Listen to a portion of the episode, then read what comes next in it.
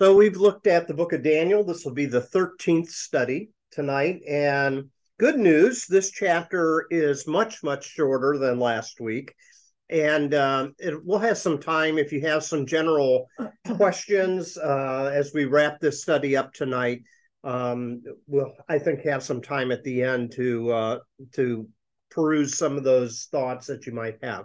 So we're going to be in chapter 12. And uh, so if you want to have, find that in your Bible, we have been using an outline and we have talked a little bit about uh, the way the book of Daniel is sectioned off. The first section is the court tales that we've been looking at between Daniel and his three friends.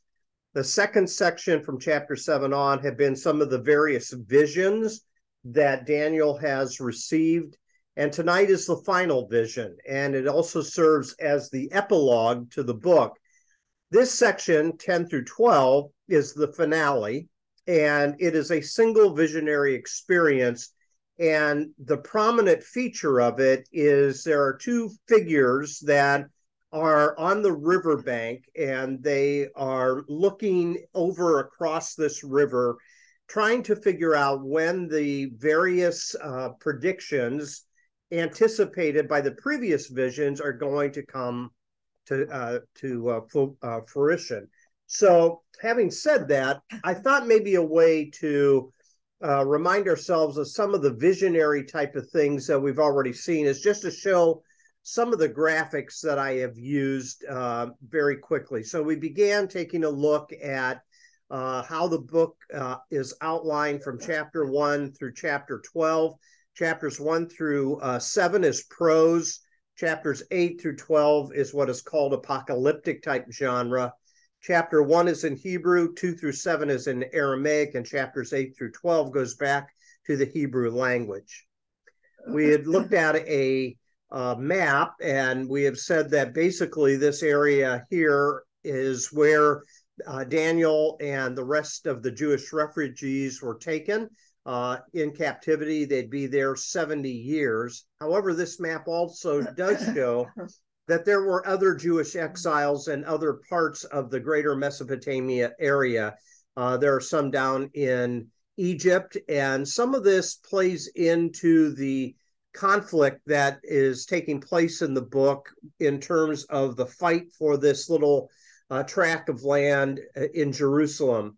Uh, it's interesting that here we are several thousand years later, and we're still seeing people fight over the same tract of land, uh, the Gaza Strip here, as well as Israel. And uh, we are about, what, two weeks coming up to the war that uh, began over there. So uh, a lot of what we see here is something that is an ongoing uh, conflict that has been taking place for thousands of years. Then we saw a vision of a statue that has various type of metals uh, from gold all the way down to iron legs and clay feet and these represent the succession of empires after the babylonian empire which is the head of gold and we said that uh, when you're trying to interpret what that statue looks like there are a couple different viewpoints if you begin uh, with the Babylonian Empire, and you take what is called the Roman view, uh, the Medo Persian empires combined as the second uh, uh, silver um, metal, and then Greece is the third, and then Rome is the last one. Another viewpoint, though, is to split apart the Medo Persian Empire, which means that, that all of the predictions in the book of Daniel are really uh, fulfilled by the time you get down to the Grecian Empire and um, the succession after uh, Alexander the Great. So uh, you can, you know, take a look at that at your leisure again in your notes if you kept them. And, um, you know, different people have different viewpoints on it. Um, we then took, took a look at four different animals that represent again these four empires. Uh, some of them have some strange looks to them. Uh, here you have a leopard that has four heads, and then you have a dragon like creature. Uh, the lion represents Babylon, the bear uh, the Medo Persian Empire, um, the Grecian Empire. It is thought that the four generals that take over for Alexander the Great are represented in the heads, which would make the dragon uh, Rome. So that might be an argument on behalf of that Roman viewpoint that I had on the previous slide. Then in chapter eight, um, it, the two animals were whittled down to a number two, and it's a ram and a he goat that clash with one another. So a lot of vivid imagery in the book that we've looked at, and all of it is surrounding this territory that finally uh, is divided up after Alexander the Great dies. And uh, there are two prominent areas the king to the north and the king to the south in Egypt and in Syria, although there's Macedon over here uh, in Greece that is part of that as well. Uh, the uh, king to the north is also called the Seleucid Empire, and the king to the south is called the Ptolemaic Empire. And it's these two that are in conflict with one another as well. So, having said that, we now come to chapter 12. And chapter 12 begins in verses 1 and 4 with another appearance of an angel. And this angel appears as a military leader. He is a protector of the people. And you'll notice the way it begins. It says, At that time, Michael, the great prince, the protector of your people, shall arise. There shall be a time of anguish, such as has never occurred since nations first came into existence. But at that time, your people shall be delivered, everyone who is found written in the book. Many of those who sleep in the dust of the earth shall awake, some to everlasting life, and some to shame and everlasting contempt. And those who are wise shall shine like the brightness of the sky, and those who lead many to righteousness like the stars forever and ever. But you, Daniel, Keep the word secret and the book sealed until the time of the end. Many shall be running back and forth, and evil shall increase. So, in the first paragraph of chapter 12, uh, you have this military leader. He's called a great prince. He is named. We've taken a look already in the book at Michael and Gabriel who have appeared uh, to Daniel. And he is the head of the armies of God that is designed to wipe out these enemies. And then there's a very unique introduction here. We're going to come back to this in a second, where there seems to be the, uh, it says, Your people shall arise. There is a resurrection of sorts of the people of Israel this is also found in the book of Isaiah, chapter 26, verses uh, 18 and 19. So it's not a new theme, but it is here pinpointed to the people of Israel being given new life. So listen to Isaiah chapter 26, verses 18 and 19. It says, We were with child, we writhed in labor but we gave birth to wind. We have not brought salvation to the earth, and the people of the world have not come to life. But your dead will live, Lord, their bodies will rise. Let those who dwell in the dust wake up and shout for joy. Your dew is like the dew of the morning, and the earth will give birth to her dead. So there's the small hint of resurrection. Now, this is not an individual resurrection at this point in uh, Daniel 12, 1, it seems to be a collective idea that the people who are almost dead, laboring under all these evil empires, uh, will be brought back to life. They will be restored and they will continue to live on. Now, Daniel is told not to reveal these things. You notice in verse 4 keep these words secret. Now, there's a lot of debate as to what this means. It may be that the idea behind it is the events um, that are happening are not going to uh, come to full knowledge until the second century. So we've been going back and forth between the sixth and the second century BCE. And historically, everything seems to be headed toward the death of Israel. But this apocalyptic vision or collection of visions uh, of bad news turns into good news because death, imprisonment, and exile does not have the last word. So, this apocalyptic vision reveals that the inhumanity of the empires will reign in death, but they will finally be judged and destroyed. So, so I think the first paragraph is uh, very poignant because it is giving hope to these people who, after year after year and century after century, have labored under the inhumanity of these empires. Any thoughts, questions so far? Now you'll notice the resurrection theme that is introduced here in the first paragraph is a theme uh, that is quite unique in the Old Testament. Um, there is some notations of resurrection linked to the collective people of Israel, as I mentioned in the previous slide, uh, but there's not that much in regard to individual resurrection. By the time you get to the New Testament, uh, the focus does become much more on the individuals. Uh, in fact, some of the things that are found in First Corinthians chapter 15 says, As Christ has risen as the first fruits, uh, we too shall follow. But in the Old Testament, there is this idea of being resurrected, and this resurrection is also kind of a transfiguration as well. And one of the themes of it we've been looking at in this study for the last couple months has been the interaction of this text with non canonical, non biblical texts.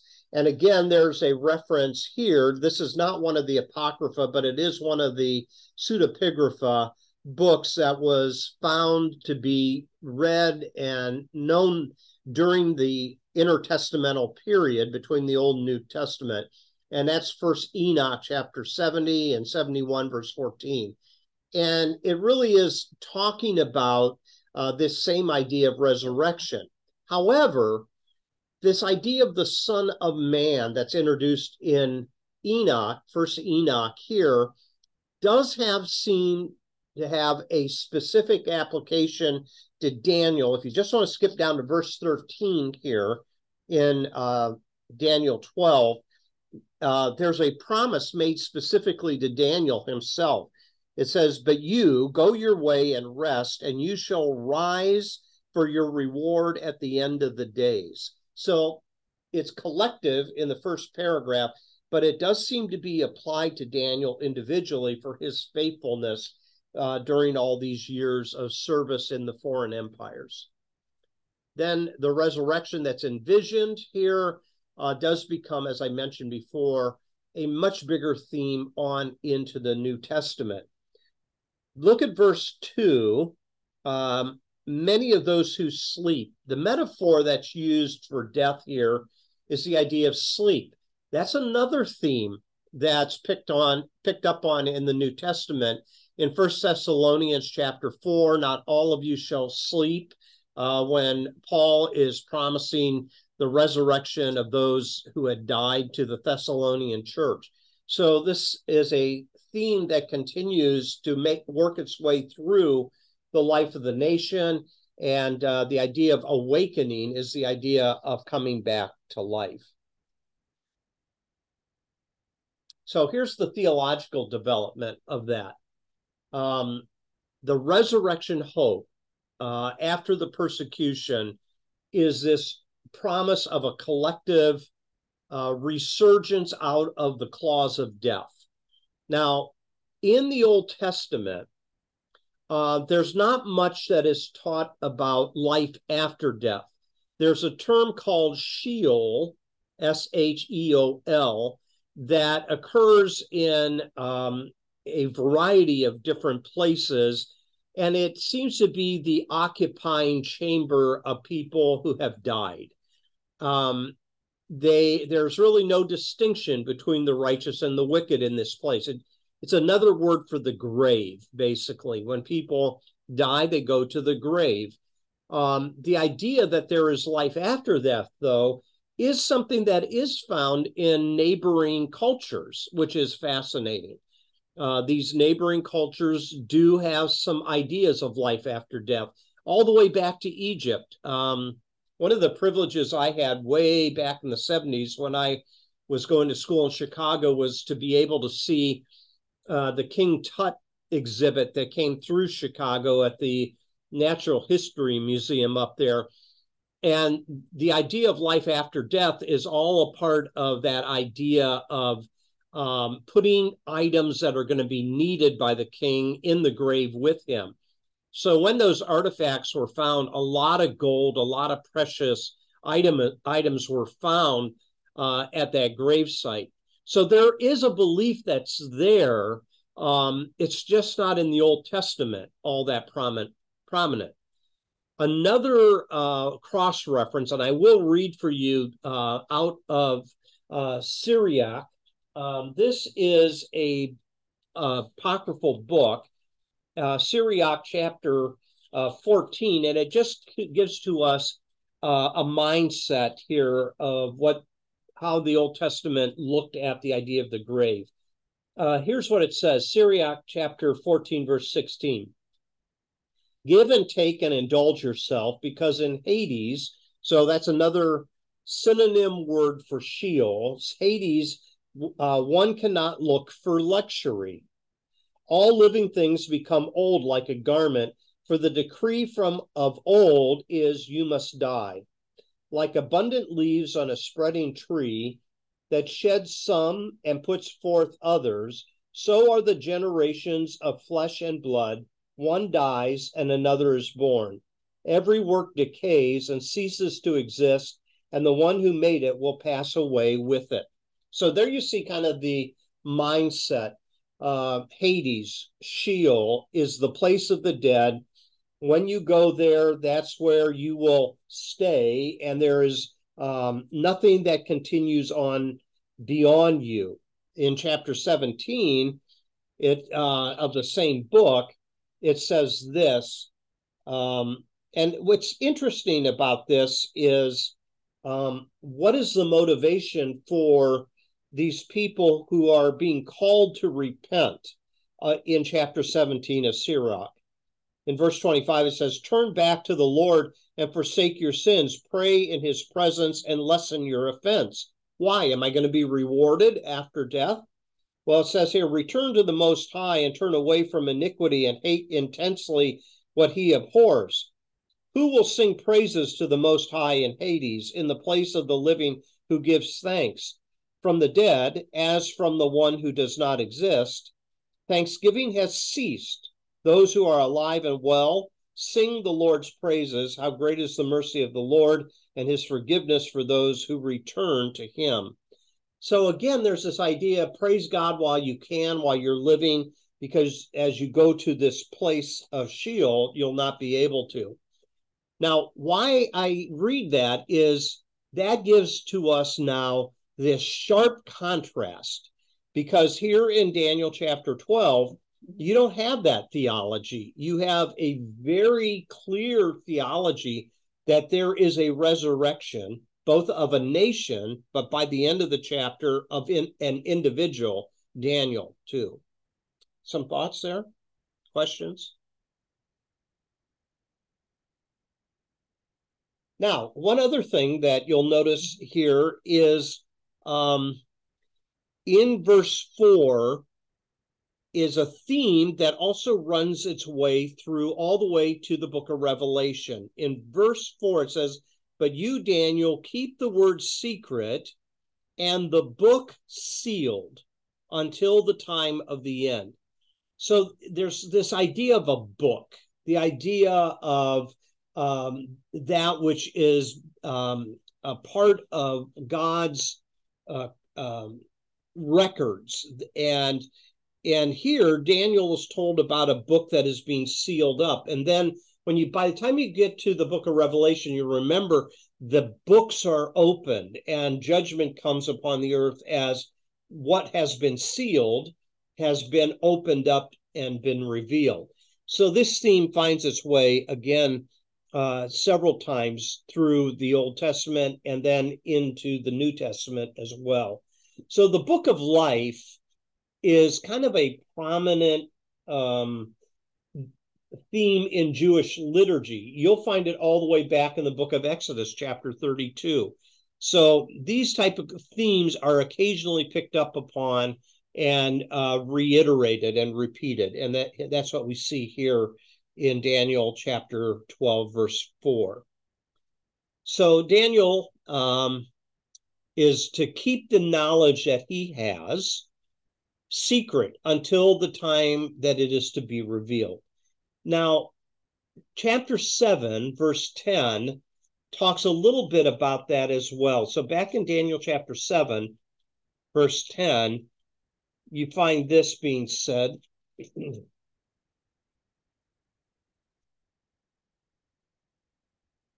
Get there.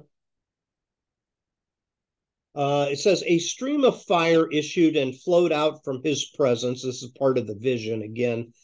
A thousand thousands served him, and ten thousands times ten thousands stood attending him. The court sat in judgment, and the books were opened. And I watched them uh, because of the noise of the arrogant words that the horn was speaking. So this comes out of that chapter of the vision of the four beasts. Again, this idea of books God's keeping a record, and He's going to open those books and hope uh, and hold uh, empires accountable for what they did, not only to other people, but what happened to their own people in the process as well. And I think that does have a pertinent uh, connection to what we're seeing in Israel and Gaza as well. You see that war going on, but you see a lot of innocent civilians on both sides losing their lives as a result of um, what's going on there. So, having said that, um, the rest of the chapter is the epilogue. So I'm going to go ahead and read it, and then we're going to finish our thoughts here on, on this. In verse 5, it says, Then I, Daniel, looked, and two others appeared, one standing on this bank of the stream, and one on the other. One of them said to the man clothed in linen, who was upstream, How long shall it be until the end of these wonders? The man clothed in linen, who was upstream, raised his right hand and his left hand toward heaven. And I heard him swear by the one who lives forever that it would be for a time, two times, and half a time, and that when the shattering of the power of the holy people comes to an end, all these things would be accomplished. I heard, but could not understand. So I said, My Lord, what shall be the outcome of these things? And he said, Go your way, Daniel, for the words are to remain secret and sealed until the time of the end. Many shall be purified and cleansed and refined, but the wicked shall continue to act wickedly. None of the wicked shall understand, but those who are wise shall understand from the time that the regular burnt offering is taken away and the abomination that desolates is set up. There shall be 1,290 days. Happy are those who persevere and attain the 3,000, uh, the 1,335 days. But you go your way and, the, and rest. You shall rise for your reward at the end of the days. Now, he comes back to that timing uh, we had seen back in chapter seven, chapter nine as well, this idea of three and a half years times um, uh, that seems to have been understood as three and a half years. And then they began to multiply that by seven, and it turned out to be 490 years. Well, the same question is remaining in the mind of Daniel. When is all of this going to happen? When is our persecution? When is our suffering going to end? So Daniel sees two individuals. Uh, one of them is dressed in linen. Presumably, that's an angel. But there is some discussion as to is there two angels plus Daniel, or is Daniel one of the two individuals and the other is an angel? Because you only hear dialogue between Daniel and one of the angels. So there's some thought here maybe this is just like before Daniel's being visited by an angel and is in conversation uh, with Daniel. Now, Daniel remains confused as to when all of this is going to end. And so, what we find is a differing of an account here. And I want to read for you out of uh, the New Interpreter's uh, Study Bible because I think they make it clear as to how there is a modification to the dating of when the deliverance is going to come. So uh, this is what it says Daniel, who is puzzled by the answer, is offered two more calculations regarding the span of time from the desecration of the temple until the end of time 1290 and 1335 days. Both numbers are higher than the 1150 days given in chapter 8, verse 14, although uh, there the calculation is based on the number of days from the desecration to the restoration of the temple. It appears likely that the two juxtaposed numbers are glosses, or better, revisions added later. Once the predicted number of days has elapsed, and the prophecy of chapter 12, verse 7, that all these things would be accomplished had not been fulfilled, a higher number was added. So this is kind of similar, and it's not, I'm not saying this to uh, be critical of, of Daniel's text here, but it seems to be something that is characteristic of people who like to make predictions. So notice what happens even in our own day and age, how many times people predict the second coming of Christ. It doesn't happen on that date. So there's a modification to that date. There's a revision. That's what's happening, it seems, here in at the end of the book of Daniel as well. So what is often thought is these couple of glosses, these renumbering of days, um, occurs uh, after the time of the writer or the editor of Daniel. You'll notice down here at the bottom, uh, it talks a little bit about one of two glossators living after the victory of the Maccabees in December 164 BCE, but before the death of Antiochus in 163 BCE, is concluding that the cleansing of the temple was still being awaited. So um, I think here you have one of those modifications that a later editor is trying to update the text because it did not happen as they were expecting. The end of the book um, really does come about in terms of um, Daniel being given the promise of resurrection. So, if I can summarize this, what I want to do is just kind of go verse by verse and give you a summarization of what the text is saying. So, you have two figures in verse 5 First figure wants to know the same thing that Daniel wants to know when the time is going to come to pass. One of them is clothed in linen, which is a symbol of holiness, may well represent an angelic messenger. Um, and um, if this is a conversation between two angelic figures, then it suggests that these angels are concerned about the events uh, that are being described. In verse 7, the answer given by the messenger angel is interesting. The end time will be a time and a time and a half a time, which is a repetition of chapter 7, verse 25. Both passages seem to be reminiscent of the words that is written on uh, the wall in uh, chapter 6, Mene, Mene, Tekel Upharsin, uh, has been weighed in the balance and you've been found wanting. There's a reference to the shattering of the power of the holy people. Again, a collective uh, reference to their suffering. And then what is anticipated is the end of the persecution by Antiochus IV. Then in chapter uh, 12, verses 8 and 9, the narrative refers, refers to the first person. Um, and uh, it's clear that Daniel is speaking to the one clothed not in linen, but linen. Uh, there's a there's a grammatical mistake there on the uh, slide. Daniel appears to request more information. It's clear that the answer is not direct. In verse 10, the verse refers to a difference between the righteous and the wicked. uh, which is a repetition of some of the things in chapter 11, and then the updating of the references, two sets of time period are referenced here at the end of the book.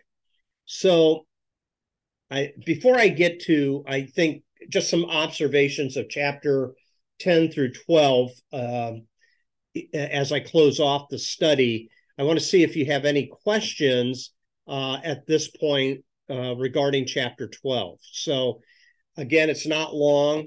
Um, there's a lot less material in this chapter than in the previous chapters. But do you have any questions that you'd like to ask before I put a cap on our our study here? Okay, so what we're going to do is kind of summarize uh, chapters 10 through 12 through three observations. Okay, this is a theological assessment of this last section. Number one, it seems that uh, the theme of angels and humans are in mirror relationship to each other. Um, what I mean by that is uh, the battles are the same in the sense that um, the people of Israel that are battling these empires on earth also have a counterpart of the battles that are taking place in the supernatural realm between um, the angels and uh, the supernatural uh, powers that are at play there. Um, Yahweh is often called uh, the Lord of Hosts. If you ever see that, that means basically he's the general or he's the military commander. In Joshua chapter 5, verses 13 through 15, we see that Yahweh's uh, the head of the army of angels. Um, we also see again in a cross, cross reference that this idea of a mirror relationship that the angels and humans are fighting some of the same evil uh, powers is also found again in some of the books like First Enoch.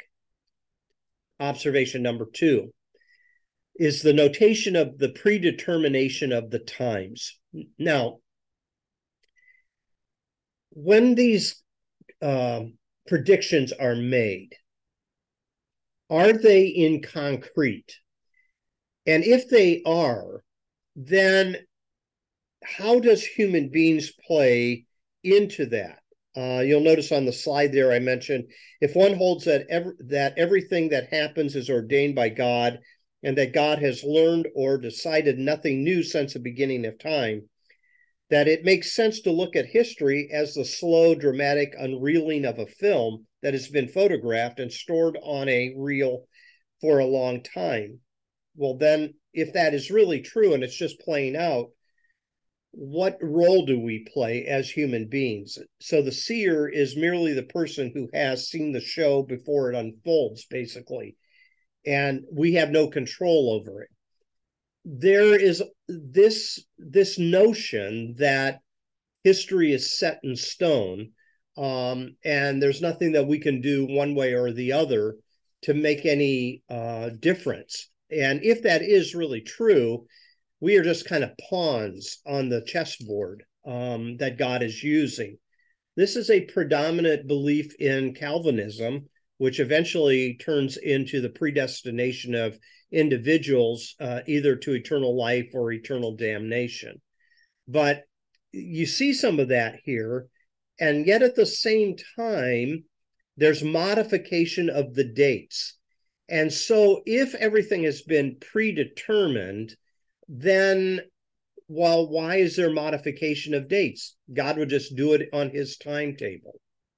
Observation number three the notion that uh, the resurrection of the individual to eternal life or eternal corruption um, is something that's new, that's developing really in the Old Testament here in the book of Daniel.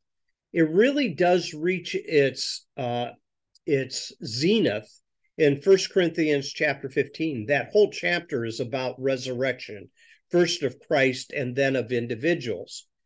Um, it reaches its its final expression in Revelation chapter 21, uh, where all the destructive forces of evil um, are finally put down, and there is a recreative restoration that takes place, and it's called a new heaven and a new earth. So some of these themes are teased out later in uh, in the Bible, and um, what we find is they're almost just kind of like in seed form here in Daniel, but they really do become predominant themes moving into the New Testament. And then, especially as you see another unfolding or unveiling of information in the book of Revelation, again, using a lot of the same type of literary devices and imagery and metaphors that we have looked at here in the book of Daniel. So that's um, my final thoughts on chapters 10 through 12. Um, is there thoughts that you have, questions that you have? Doesn't have to be just on chapter 12, but uh, anything in the book of Daniel that um, might play into your um, your thoughts at this point. Anyone?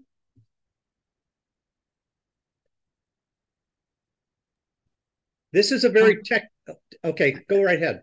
Uh, this doesn't really have anything to do with the book of Daniel, but I have that Catholic Bible, and I was reading that the verses from Sirach. Yeah. Mm-hmm. And there's all altogether different than what you were reading. Oh, is that right? Yeah. So we were in 17? chapter. Well, we were first in chapter 14 and at verse 16. Do you have that there? 14, verse 16. Yeah. Says, Give, take, and treat yourself well, for in the nether world there are no joys to seek. Okay, so that's a different translation of the same thing. So listen, this here says, Give and take, indulge yourself, because in Hades one cannot look for luxury. So this is a similar thing that you find in different uh, English translations of hmm. the Bible as well.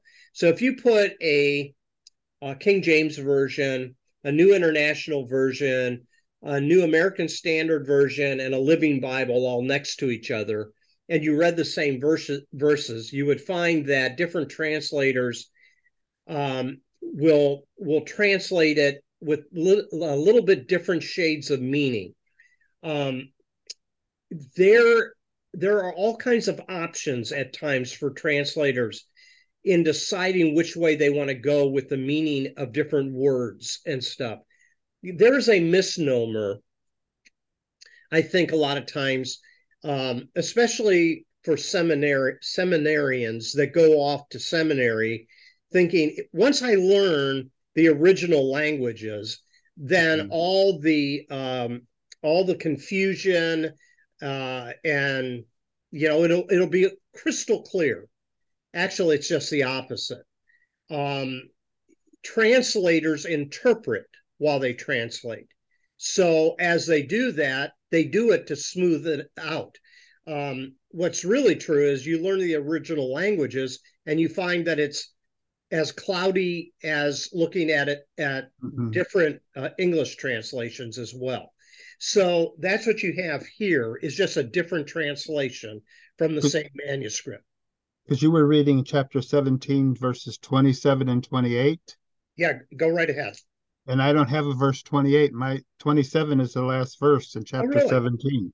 17. now, interesting here in this new interpreters, I'll, I'll show you what it looks like, uh, which is the new Revised Standard Version translation, New Interpreter's mm. Study Bible. Um, the uh, verse notations in chapter 17 actually go to 32 verses. Oh. now, take a look. Maybe it has something to do with chapter division. So you say chap uh, verse 27 was the last version of verse? Yeah. What because is the first verse of chapter 18? The eternal is the judge of all things without exception. The Lord alone is just. Okay.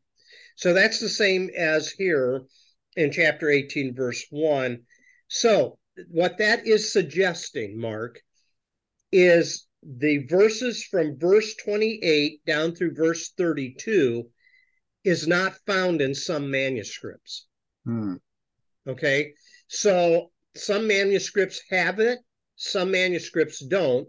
The translators of that version, and what is the? It's in what? What's on the front of the Bible that you're reading from? What this is the, Holy Bible Dove of Peace Catholic Edition? Okay, so that's a Catholic Bible. Yeah. Okay, so that Catholic translators are using manuscripts and making a choice to end that chapter hmm. where there is a textual variant, that there's a difference of reading between manuscripts. This is not a Catholic Bible. Mm-hmm. Okay, this is a Protestant Bible that has also interpreted the Apocrypha and included it. So okay. there's a little bit difference there between the Catholic scholars that translated and the team of scholars that translated the version I have. Okay.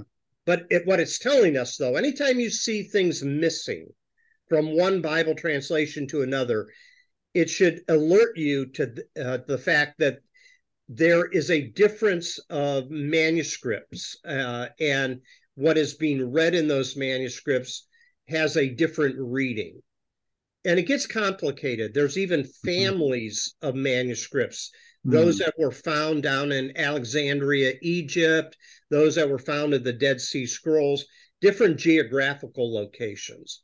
So, a lot of times, too, you don't know when these manuscripts were copied whether parts of that were lost and they preserved what they had, even though they may not have known that there was additional readings. Okay, that type okay. of thing. Yep. Uh, a New Testament example of that, a New Testament example of that is found at the end of the book of Mark. There's a whole, uh, there's a huge paragraph that you'll take a note in a study Bible says these verses are not found in some of the uh, other manuscripts. Mm. Same thing is true about the woman caught in adultery in John chapter 8. That paragraph doesn't appear in some of the manuscripts either. Hmm. So scholars try to do their best, but when they translate, they have to make decisions. That's what I'm trying to say. And when they make those decisions, sometimes they include, sometimes they don't. Um, is there any notation in that Bible that there's additional verse verses down in the bottom? No, because no, the, the notation of the Bible just says chapter 17, it just talks about ni- verses 19 to 27. That's it. Okay. Okay. Hmm. Interesting. So, but that's what it is. They're they're choosing to take a certain group of manuscripts as the basis of their translation, and there's other manuscripts available that has a longer chapter. Well, it's not even a chapter at that point. Mm. You know, when these manuscripts are written, there's no chapter and verse notations. Right. okay. So, all right. Thank you. Uh huh. Good question. Other questions, comments? Well, you can see how people can um, use the book of Daniel at times to build a, an end time scenario. But what I hope you've learned is that the first thing you have to do with the book of Daniel is apply it to its day and its situation. And uh, if there are things from the book of Daniel that have future relevance, it appears later. And that's where uh, Jesus quoting uh, uh, the abomination of desolation in Matthew chapter 24 in his Olivet discourse um, causes people to think that they can go ahead and take the dates out of Daniel and try to apply it to some future time as well. I'd be careful of that. Um, you know, some people like to build um, a following based upon having all the calculations down and identifying different people in history and that type of thing. What I have found is over the centuries, those people have been proven um, uh, to to have egg on their face quite often because they step out and they do that. So you got to be careful with that. Other thoughts, comments? Okay, so you have been so gracious to forbear a very difficult book. Um, and uh, at least you're familiar with it. And uh, you're familiar with the content of it now. Uh, so uh, what you do with it is up to you, but um, you have been, your perseverance has been wonderful. So thank you for that. I appreciate that. All right, last chance for any comments. All right, well, we're going to call it a day and um, we will not have a study next Wednesday. We'll see you in two weeks with a new topic, okay? Thanks, Larry. Thank you for work Thanks it. for Thank you. Good night. Good night. Thank everyone. you. putting in Good night. work.